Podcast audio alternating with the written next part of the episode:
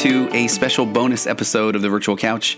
It's episode 183. I'm your host, Tony Overbay. I'm still a licensed marriage and family therapist, certified mindful habit coach, writer, speaker, husband, father of four, ultramarathon runner. I'm going to skip the rest of that. You can go check out my pornography recovery program, pathbackrecovery.com. Follow me on Instagram at Virtual Couch or on Facebook at Tony Overbay, licensed marriage and family therapist. Please go to TonyOverbay.com and sign up to find out about all kinds of exciting things there. That's the fastest intro I've ever done. And kind of funny the way things work. I started recording my intro and realized I had gum in my mouth. What a professional podcaster to have gum in my mouth. So I stopped, took the gum out, and then realized that the audio was going through my webcam, not through my very cool microphone. So had I not been chewing gum this morning, I would have recorded some pretty shoddy audio. But instead, here we are. We got a bonus episode. And the bonus episodes, I put out a couple lately. One is about the levels of intimacy. Another was called Love Sense. It's based on Sue Johnson, the founder of Emotionally Focused Therapy, on her book about the science of attachment in marriage. It's an amazing book. And so that's a bonus episode I put out, and a lot of good feedback there. So I wanted to put out this episode, desperately put out this episode, because as you will hear when I cut into the audio, and this episode was first released over a year ago, and it was titled, What If I Can't Choose to Be Happy? And this is something that, again, when you hear the intro to this episode, you'll hear me point out that a question I get often, and it's in emails weekly. It can be even daily, sometimes, a few times a week, at least in session, of people that set out, they start their day, they say, okay, I know I just need to choose to be happy, positive affirmations, make this thing work. And then when things inevitably can kind of be a challenge. I'm trying to say super strength based and not say when things go wrong, when things happen, when life happens, and then we react, maybe not in the most positive way, we often beat ourselves up about it because we say, well, wait a minute, I was gonna be happy today. So there's just so much good information that I think will be good for you to hear, that will help you feel normal, that will help you kind of get out of maybe the what's wrong with me story that your brain might be telling you, maybe even on a day-to-day basis. And so even if you did listen to this a year ago, I highly encourage you to give it a quick listen again today, maybe turn it up to 1.5 times speed, maybe even double speed if you dare. I think I can sound very chipmunk-like on one time speed. And this is one that I think you might, if you could do me a favor and maybe share with somebody that you feel is being a little bit more down on themselves, hard on themselves, because they feel like they should have more control of their thoughts. I mean, the thoughts are just going to happen. The feelings and emotions happen. So what we do with them, how we react to them, that's really the key. So, and I did say that I was going to get right at the episode. I was not going to talk about more things but I have to tell you a fun thing. I've had a lot of people that are emailing me really kind of kind thoughts about the book, He's a Porn Addict. Now what a former an expert and a former addict answer your questions, where I play the role of the expert. It continues to just really kind of get itself out there. And yesterday, Amazon will kind of give you some info if you're on their author page. And at one point yesterday, co-author Joshua Shea and I hit the #1 ranking in the sexual health and recovery in Australia. You get these random kind of things that come up, which is kind of fun. And then you also get these facts. And this isn't going to sound as impressive. I had to go do a little digging on it, but at one point in the day, it was, hey, you're 30,000. Your paperback is number 30,000 on Amazon overall. Later in the day, it was number 20,000. And the crazy part about that is, you go do the math. There's like 900,000 books on there, 1 million books. So you find out that you're in the it's the math. This is why I'm a therapist. I'm not that strong with math, but it was something like at one point it was you're in the 10th of the top third of book sales on Amazon, and then it got into you're in the 2/5 or As somebody hearing this that is very good at math will tell me I just did that backwards, but it's just exciting things. And so the main reason I mention that is the book may have a intimidating title, but there is so much good in there, and the more people that read it, it kind of helps both. If you are struggling with compulsive sexual behavior, pornography addiction, that sort of thing, the part from the addict really kind of feels like, hey, I'm not alone. I'm not some horrible person. And the part that you get to read about the betrayed, it really kind of helps that person feel more empathy, and it helps them just have a little bit more understanding. So anyway, let's get to today's episode on What If I Can't Choose to Be Happy? All right, thanks for joining me on The Virtual Couch.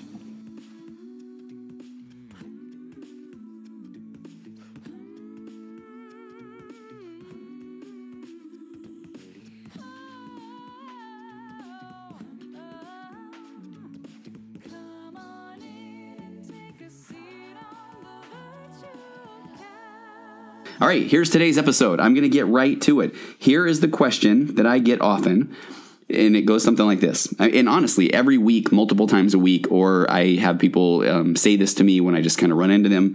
But it's, and here's the way it's typically phrased. You know, I know I'm supposed to choose happiness every day, and I do try and make it a conscious effort in doing so, but... And then here are where there are all kinds of variations to the next part. You know, but maybe they say, why isn't it working? Why isn't it working?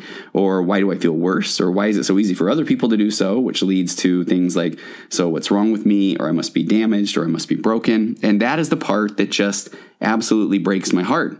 And so I wanted to talk about that today. I really did.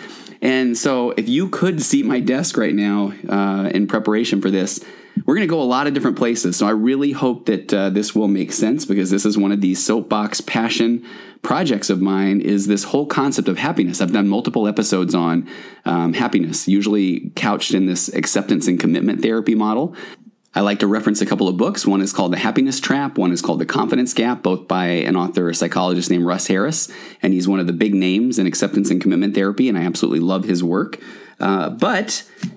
Before I even get to that point, if positive affirmations, if telling yourself to choose happiness, if that works for you, then fantastic. That is the whole, one of the beautiful things about acceptance and commitment therapy is the concept of how is that working for you? Is it working for you? But I want to kind of give my thoughts on just from a kind of an evidence-based research model, from the anecdotal things that I see in my office and the things that I have just studied, because, again, this is one of the passion projects of mine.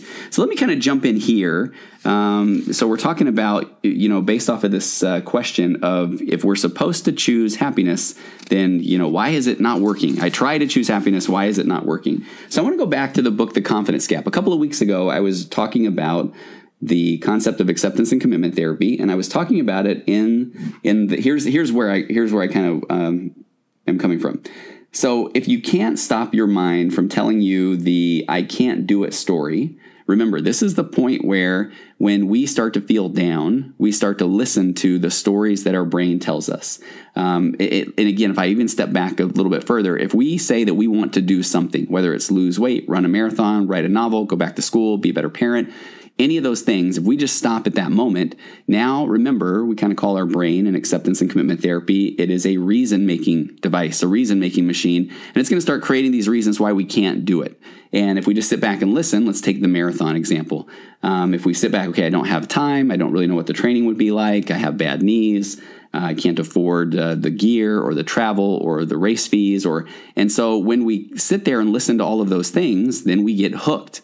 We get hooked. We buy into one of those stories. We get hooked, and then we don't make it toward our goal, and then we continue to feel negative. And when we think about that at a later time, or we hear somebody else talk about a marathon, if we hear about anything like that that's a triggering event, then we start to feel bad about ourselves. And with acceptance and commitment therapy, even in that moment, if we're starting to feel bad about ourselves, you know, is that a productive thought? Is it a workable thought? Does it do anything good for us? And the answer, I mean, most likely is no.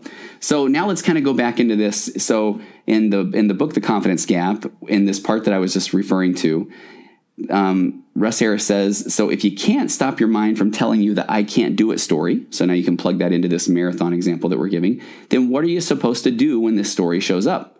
And he says the three most common solutions that you'll encounter are, number one, challenge or dispute the thoughts and look for evidence to prove they're not true. Number two, and again, this is what our brains tell us. I'm giving you a heads up. This is not the correct the correct answer. So number one, most people then try to challenge or dispute the thoughts and look for evidence to prove they're not true. Two, people try to replace those thoughts with positive thoughts, right? Sound familiar? Or three, distract yourself from the thoughts, this negative story that you're telling you. And Russ Harris goes on to say, now you might like to try these things out if you've never done so before, but he said, however, given that these solutions are the ones that almost everybody will suggest to you, he expects you probably already tried them before. And if you have tried them, you've undoubtedly recognized that, number one, they require a lot of effort and energy. Number two, even if they do give you temporary relief from negative thoughts, your mind just keeps coming up with new negative thoughts. And number three, when you leave your comfort zone to enter a genuinely challenging situation, these techniques don't help very much. You might have even found, and this is where this episode came from as well. He says you might have even found, as in the research that he says he mentioned before, that trying to think positively made you feel worse. So here we go. There's this confluence of the question I often get and then the concept in acceptance and commitment therapy that oftentimes trying to think positively leaves people feeling worse. Again, if it works for you, then you go girl or boy, as the case may be. You go boy. And that one doesn't come out very natural, does it? But if it's working for you, then you can just pause or stop right now, and you have an amazing day. And I really mean that. But if there are times where that doesn't work, then kind of hang out here for a little bit. Let me share a few things with you. So first of all, I wanted to go look up the study, some of the research that talks about why thinking positively might not actually work. And so I did a little bit of a deep dive. I was familiar with a couple of the studies, but I just thought I would kind of check out what the internet says, because of course the internet is always correct, and that is sarcasm. I had someone point out that they couldn't tell sarcasm, that I needed to point it out. That's sarcasm. I can get a little sarcasm bell maybe and ring it. But there's an author named Susan David. She's a PhD, and she wrote a book called Emotional Agility. And this one is amazing. So she even says that, look at all the self-help gurus, that the dominant view of happiness, and one spread by many authors today, is that we can deal with tough experiences, thoughts, and emotions simply by choosing to be happy. And in her book, Emotional Agility, she explains why this approach doesn't typically work. And she goes on to say, in fact, research shows that not only do people trying to choose happiness, not only do those tactics typically not work, but they actually often make people more unhappy than they were from the outset. So now we can understand how frustrating that can be, that not only then are we saying, okay, I'm going to put myself out there, I'm going to choose happiness, I'm going to give myself these positive affirmations, but then in doing so, why do I feel worse than had I just not done anything at all?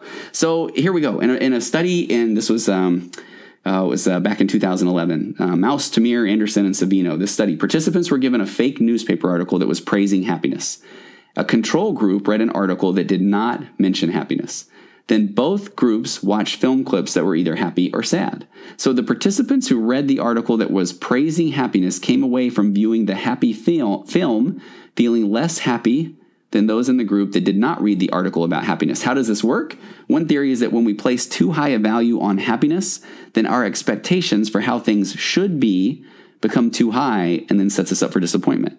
And there's a big takeaway. We'll get to that a little bit more in a bit here too. So when we have expectations of how things, quote, should be, then those expectations typically are too high, and that's what's going to set us up for disappointment. Because now we go back to that initial acceptance and commitment therapy part about it's in the book, The Happiness Trap, where it talks about not only are we comparing ourselves to those media creations and Facebook and Instagram and all those kind of creations that people put out there, but we're also comparing ourselves to a vision or version of ourselves that isn't even realistic. This is that part where not only am I comparing myself to all the other people who seem to be having an amazing life and everything is super easy for them, but I also then feel like, and if I had those 6-pack abs, I'd be super pumped.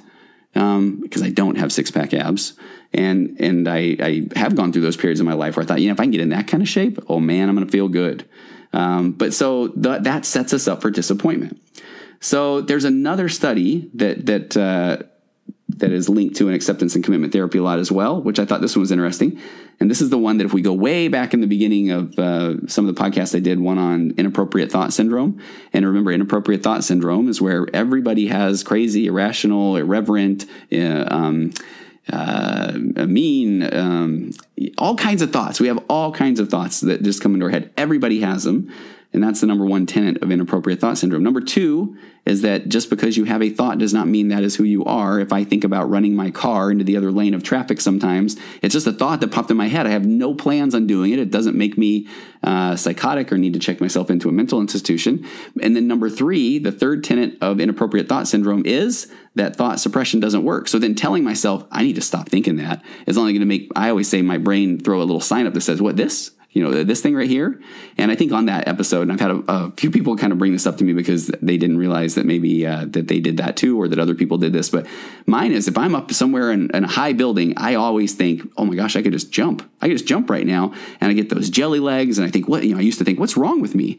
And now I know that it's just a thought. It's just some words and pictures that go into my head that there's a whole bunch of words and pictures going into my head. And that doesn't mean that I am someone crazy or psychotic. I have never jumped off of an incredibly high building, and at least without a bungee cord attached to me. And trying to tell myself, stop thinking that, only makes me think what? Think this? Think this?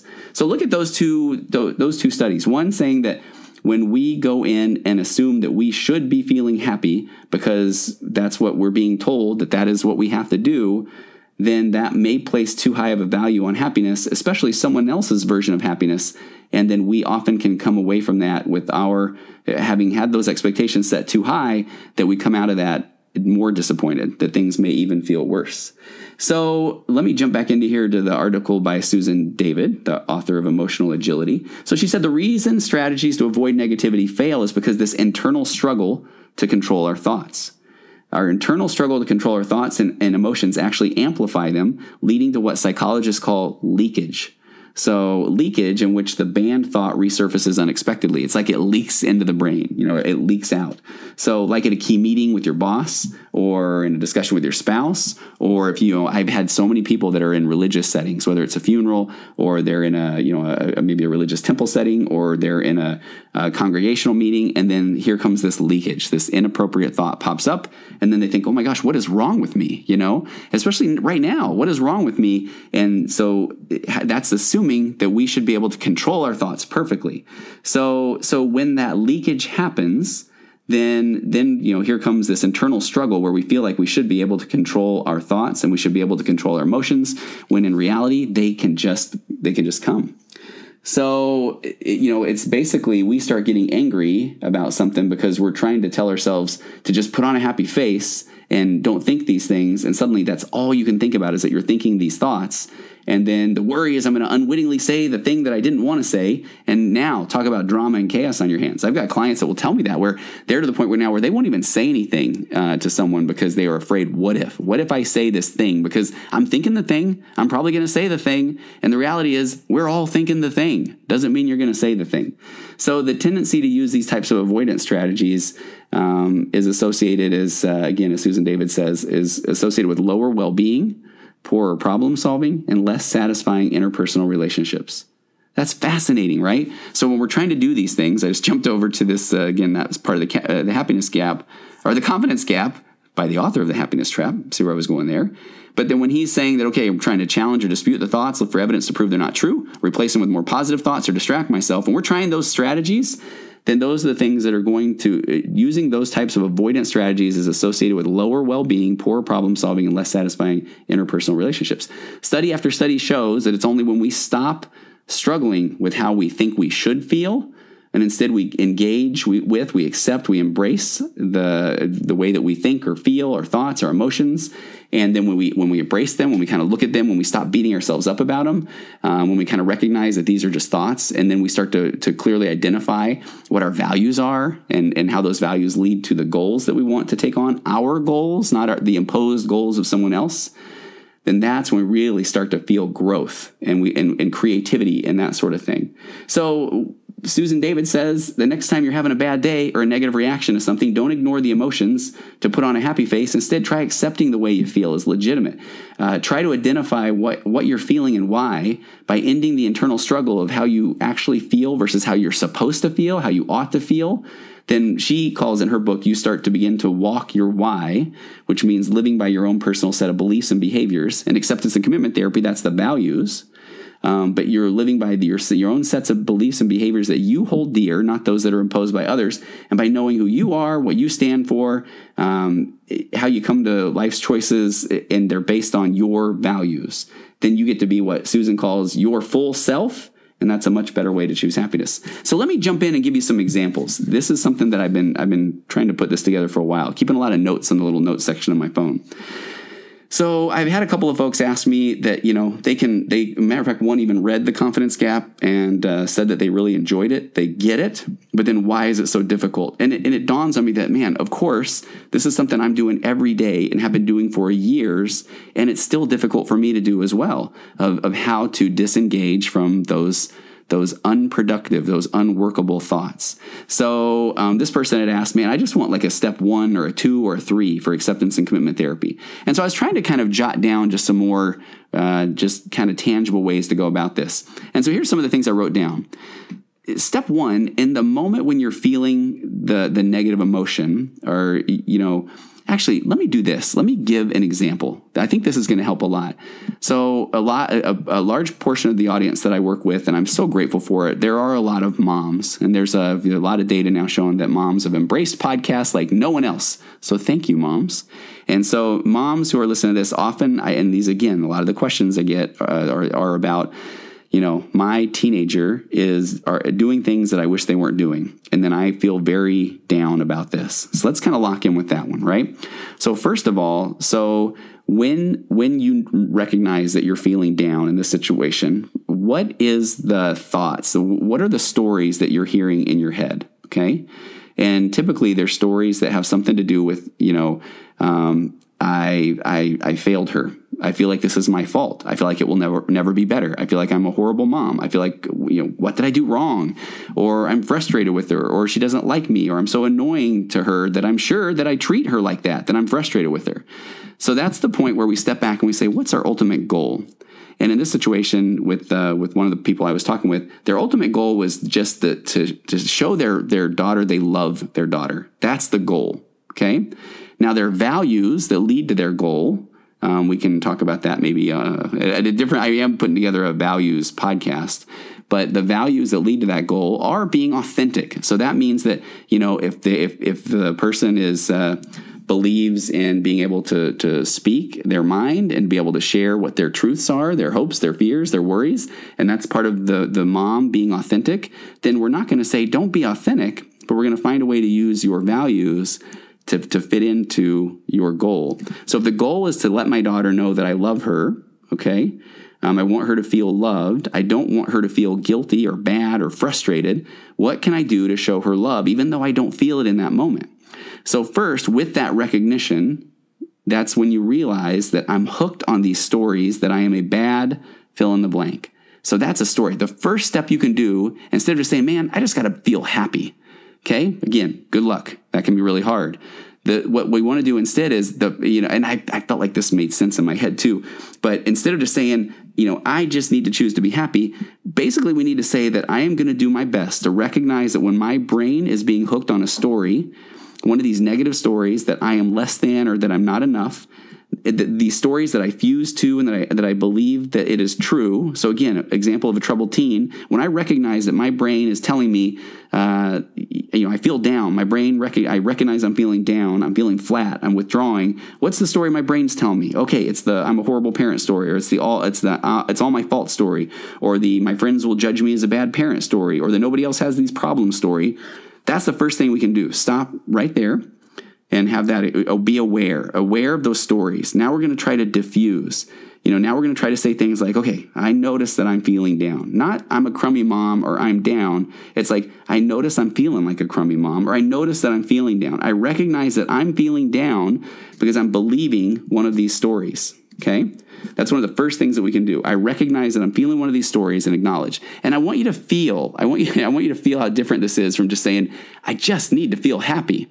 And again, now we've shown the research that says, man, actually, if you're not feeling happy, that can actually leave you feeling worse. So this is a different way. So what we can do is the first step is to acknowledge these feelings, acknowledge that these are coming from these stories that you're telling yourself. And now what is your ultimate goal? To show your daughter love, right? So being down, being flat, withdrawn, putting off that vibe, is that getting you toward your goal? No. So if it's not, then we need to look at that as, again, it's just another one of these stories. It's not a workable solution to withdraw, to feel down, to kind of put off a passive-aggressive tone. Do we feel that way? Absolutely. We're human. That, you know, again, that's the way we feel. But that's not going to be productive. It's not going to be workable toward our goal. And there's even, I love the part in acceptance and commitment therapy that says, but what if it's true? Well, honestly, it doesn't really matter. I mean, and here's the thing where sometimes with clients here, I'll say, you know, okay, what's our goal here? So do we want to try to have a jury trial to determine that you aren't doing your best? Because then what? You know, then you don't have to worry about it anymore. Here's the problem. It's not that easy. That's the, if I don't have to worry about parenting, then I'd be happy story, right? That's the, if I had a 6-pack abs, then I would be happy story, right? Oh no, my friends, your brain is so amazing at coming up with what's next. Remember, it thinks that it's doing you a favor by conjuring up all these scenarios to warn you or to prepare you. But instead, these stories keep you stuck. So again, the first thing that we do, we recognize that we're hooked on one of these stories, that I'm a bad fill in the blank. And acceptance and commitment therapy, Russ Harris even says that he likes to thank his brain. Oh, okay, I thank you, brain. I see what you're doing.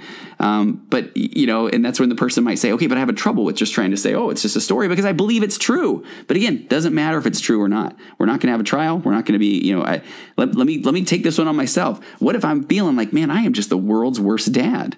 Okay, fine. You know, I'm convicted. You are now sentenced as the world's worst dad. What does that do toward making me better now and moving forward? What does that do toward getting me toward my goal of making my kids feel that they are loved? Remember, making mistakes is part of being human. Making mistakes in parenting, at work, on our diets, with exercise, all of those things. So whether that statement of I'm a crummy dad is true or false doesn't even matter. Now we can get hooked on it, and then we can feel like a crummy dad, and then what's that going to do for us? Make us withdraw, feel bad, that sort of thing. So back to this. What do we do next? So we've noticed it, we've acknowledged it, we've recognized it, we've tried to diffuse from the thought, we've tried to put a little distance there, we've tried to say, I noticed that I'm feeling this way, and then we try to identify the story that our brain is telling us. And then what do we do next? Now we work toward that goal of helping our daughter feel loved. So at this point, again, the stories, true or false, don't matter. We now know that we've got this data again behind us of ways that if we just tell ourselves, just knock it off and just be happy, that can even lead to a little bit worse. So now we just continually, intentionally move forward and working toward that goal. If we want her to feel loved, we're going to put that story, those negative stories, we're just going to look at those as just another thought. We're going to get back on task. We're going to be present. We're going to be focused. And this is the part where in acceptance and commitment therapy, they spend an awful lot of time on the concept of mindfulness. It really is important to start a daily mindfulness practice. It doesn't have to be an app, although I personally use an app called Headspace on a daily basis. There's an app called Calm that a lot of people do. And in acceptance and commitment therapy, they just give a lot of examples of things you can do. One of the things from a mindfulness example that I love doing is if I'm just sitting somewhere and I notice that my brain is just going crazy, and a lot of times it is trying to hook me on some of these negative thoughts or negative stories. One of the ways you can do is, you know, always a nice kind of, if you can, sit up straight and a nice in through the nose, out through the mouth breath. And for those of us with a nice active brain, an ADD type of brain, I even have to say in on the way breathing in through my nose and out on the way breathing out through my mouth. So a little in and out. You give that 2 or 3 times. Remember, the pretty cool science behind that is what you just did there is you lowered your heart rate a little bit. When you lower your heart rate, your body's going to throw out a little bit of that cortisol, this kind of stress-relieving chemical that's going to clear the brain from its, you know, if it was doing a little bit of fight or flight stuff, if it had a little bit of adrenaline in there, the brain's going to say, wait a minute, this guy's the heart rate's lowering. I think the coast is clear. There's no saber-toothed tigers around the corner, so I think we can kind of relax a little bit. So that in through the nose, out through the mouth breathing is going to already get us to feel better. It's going to get us to feel a sense of calm. And then one of the neat activities you can do if you've never tried mindfulness is just on the in-breath, count 1, and on the out-breath, count 2, and on the in-breath, count 3, and on the out-breath, count 4, and just try to get to 10. And I'm telling you, it's a lot harder than it sounds because a lot of times you might get in, out, you know, you're 3, 4, and all of a sudden you're thinking about, you know, I don't know where you're going to do Thanksgiving this year. And I'm months away from Thanksgiving, by the way. And then when you recognize that, don't go, holy cow, I can't even do this right, because that doesn't help. But at that point, you just gently notice that, oh, okay, I'm not counting anymore. So go back and start over. In through the nose is 1, out through the mouth is 2. And here's the thing that's pretty neat about this exercise in particular, that there were times for a long time that I never got to 10. I really didn't. I don't know if it was just my brain or what, but I never got to 10. Now I can get to 10 like a champ. There are times where I can't. And then again, all that does is it tells me that I probably got a lot going through my brain and I need to be a little bit more aware, and I might need to do a little bit more of some of these mindfulness exercises. There's a great one in The Confidence Gap called Leaves on a Stream, where you spend a couple of minutes each day and you do a little bit of breathing, and then you just sit there. And honestly, the exercise is every thought that comes into your head, you imagine yourself putting that thought on a leaf and letting it go down the stream. And that thought might come right back and you just put it right back on there. It sounds so silly. I know it does, but basically what you're doing is you're learning how to diffuse or detach from these thoughts that we just felt like we're controlling our world. So that's kind of the thing that we want to do. So let me talk again about the negative thoughts before we wrap things up today. And back to the confidence gap. Some of this might sound a little bit familiar, but how many times have you heard or somebody's told you that those negative thoughts are a problem and that they're self-defeating? I used to be a therapist that did a little bit of this in the old cognitive behavioral therapy world, that we would talk about ANTs or automatic negative thoughts. You know, I want to look at those negative thoughts as just things now. They're just data that we're going to work with.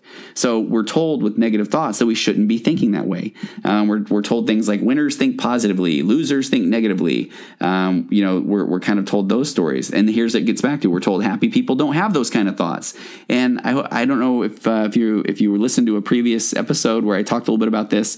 Martin Seligman, the father of positive psychology, the person who's written a lot of books on positive psychology, he is the first to say that when he is met with a problem, the first thing he has are pessimistic thoughts. But then he does a nice job of acknowledging those, you know, recognizing what stories his brain is telling him about what has led to that pessimism, and then viewing those not as workable or productive thoughts, he's able to just move them right on through.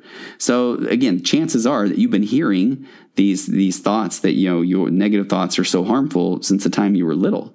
And so if we look at that a little more clearly, then, you know, if we think that our thoughts control our actions, then if this were true, the human race would be in trouble. I mean, how many times have you gotten so mad at somebody that you just want to hurt them, you know, in some way? It might not be physically, but it might be emotionally, or yelling at them or whatever, leaving them, getting back at them, and those kind of things. So if that was true, every time you have that thought, the thought leads to an action, how would that look for you? But the reality is there are plenty of times where you've thought about doing that and you haven't, or you've thought about quitting and you persisted, or thought about running away but stayed and stuck it out. So clearly our thoughts don't control our actions. They influence what we do, but they don't control what they do. And that is the part where there is just now the more and more studies that we find are showing us that it really is the controlling what we do with our thoughts that is important. It's not the thought itself. It's what do we do with that thought.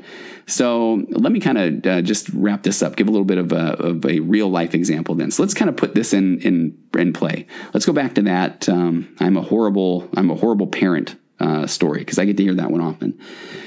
So let's say your teenage daughter is starting to rebel. Now, first of all, I heard a podcast a long time ago that had a child psychologist, and I loved the fact that she had children as well. She was talking about answering a question about a child who had stopped taking their medication. And not a child, 15, 16-year-old girl that had stopped taking medication and was not telling her parents about it. And I love the fact that this child psychiatrist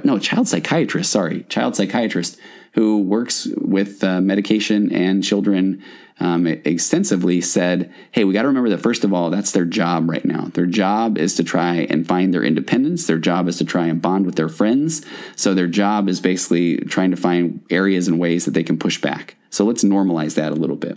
But so let's say that happens. Then again, when our daughter doesn't necessarily do something that we want them to do, when they break a house rule, when they come home late, when they maybe don't tell the truth, then immediately we get fused to one of these thoughts of, okay, I'm a bad parent. This is all my fault. It'll never get better. What are people going to think?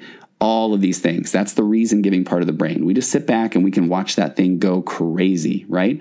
And then what happens is if we get hooked or fused by one of those thoughts, then we believe it's true, and then that's what leads us to start feeling down. We start feeling withdrawn, and we start feeling like it's hopeless, and what do we do? And the problem with that is that just makes us obviously feel worse. Now, if we all of a sudden think, I just need to knock it off and think positive, and then we give that a try, then guess what? That's a little bit hard too, isn't it? And that's where we go back to that research that says we can actually feel a little bit worse if that's the case. Quick tangent, I forgot about this part. The data does show that when positive affirmations work best, it's when somebody already does believe in what they are trying to tell themselves. Now, that might seem like an obvious one, but I really thought about this. And the example that I came up with is if I go into this world of ultra running, when I say at the beginning, I'm an ultra marathon runner. So again, an ultra marathon's any race that's beyond 26 miles. So I've done a whole bunch of 50-mile races and 100Ks, which is 62-mile races, 50Ks, 32-mile races, and then a dozen or more races that are over 100 miles, 100 miles or longer. And one of the things I love about these races, which I know could sound a little bit crazy, is how difficult they are, because it's not like in a marathon where you hit a wall, you know, and I love that there's some science behind that. When your glycogen stores are depleted somewhere around mile 18 to 20, and all of a sudden you switch from burning sugars, glycogen, to then burning muscle, then, that sort of thing, or fat. And that's when you hit the wall, you kind of feel sluggish and you have to power through. Well, in the world of ultramarathon running, you hit a lot of walls. And then that's part of the fun. You hit wall 1, 2, 3, 4, 5. You're continually hydrating. You're continually fueling. You're continually using mindfulness techniques. You're catching a nice downhill. You're those sort of things. And you'll just have these, just break through these walls over and over again. And so you get to the point where you recognize, yeah, my legs are going to be tired. So what? Of course they're going to be tired. Or my lungs might get tired at times. You bet. That's what happens. But you just kind of start to just be so present and enjoy every moment of one of these adventures. So when you know, so if I know that I've been successful in a lot of these different races, then the positive affirmations really do help in that situation. So if I'm at mile, and I'm thinking of one right now where when I was a lot of times mile 30 or 40 of like a 100-mile race is when you really start to feel like, holy cow, I got 70 more miles to go, and do I really want to be out here? And why am I doing this? And what's the point? And that sort of thing. The positive affirmations are often the, hey, you are, you do hard things. You have gotten through this before. You feel great when you are done. This is something that, you love. And those are those positive affirmations that if I do say those enough, it's like, okay, I know that's true. I know there's going to be these down times. I know I'm going to get through them. So that was what I thought was really fascinating about some of the data behind that positive affirmations, that when you believe the story to begin with, then positive affirmations only solidify that. And that's a good thing. Okay, so back to the narrative. So we're not buying into we're not getting hooked on these negative stories. I'm a bad parent, those sort of things. My ultimate goal is to show my child love, and we've identified the values that go into that I'm going to be authentic to them, that I'm going to be a good example to them, that I want to try my best to stay present. Those are my values. Then if these thoughts of feeling withdrawn or down or I'm a horrible parent or whatever that is, those aren't workable. They're not productive thoughts toward that goal, especially in lieu of the values that I've chosen that are important to me. So at that point, now we're going to use a mindfulness technique. We're going to just let that thought go. We're just going to put that thought on a leaf and then put it in the stream. Or we're going to learn how to turn to our breathing and get really focused. We're going to count to 10. We're going to do whatever it takes so that we're not chasing that thought. And then when it comes back up again, we're going to lather, rinse, and repeat, because the more we do that, the more the muscle memory comes into play, even with our thought process, the more that our brain is going to realize that we're not going to let it have much fun in getting hooked to one of these negative stories. Okay, I'm going to let us go. I went far too long. I probably said the same thing 3 or 4 times, but I want you to know how important I feel that this concept is. Again, if positive affirmations work for you, then you go, girl and or boy. If you feel like the negative, it's too hard to just be happy, then I want you to know there's a mountain of evidence that says you're right.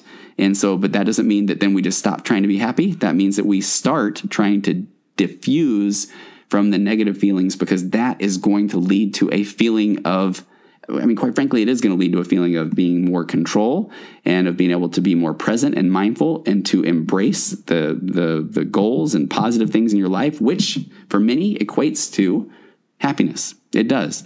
And then to know that along that journey that there will be days, or there are going to be times throughout the day where you are feeling that happiness, and then other times where you quickly get hooked on another thought. You start believing in one of these stories, and now imagine being able to say, recognize that in the moment, and then step back and say, oh, okay, I see what you're doing, brain.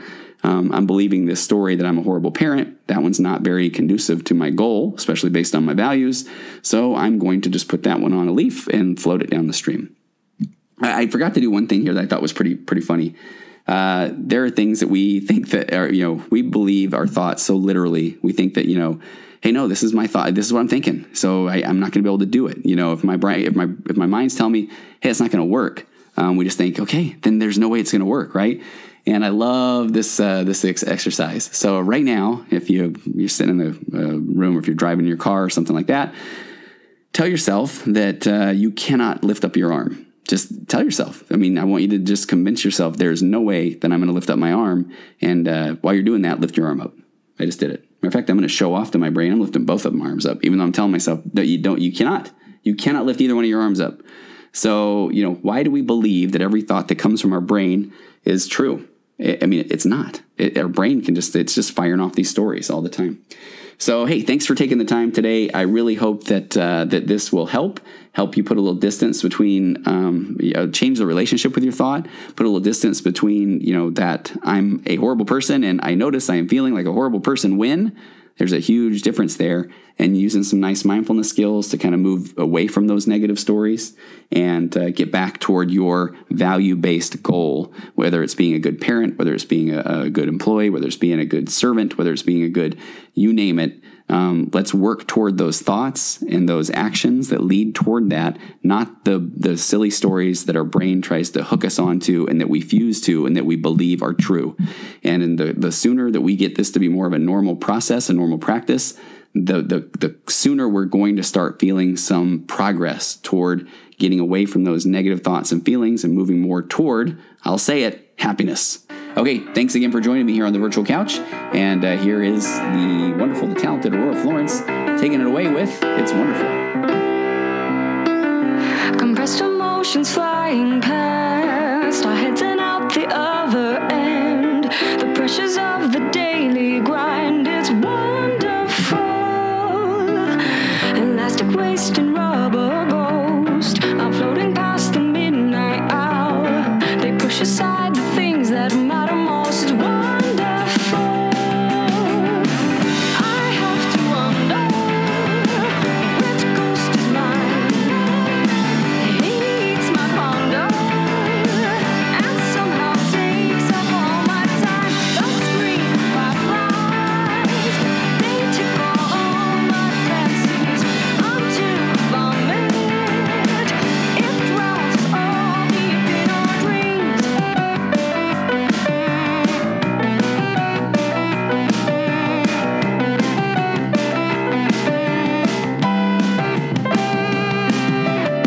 Exciting news at discount price, a million opportunities, the chance is yours to take or lose. It's wonderful. Fun's always on the back burner until the inopportune time. You're always pushed to go farther. Shut up, it's wonderful. I have to wonder which ghost is mine. He eats my ponder and somehow takes up all my time. The screen flies, they tickle all my fancies until vomit. It drowns all the bitter dreams.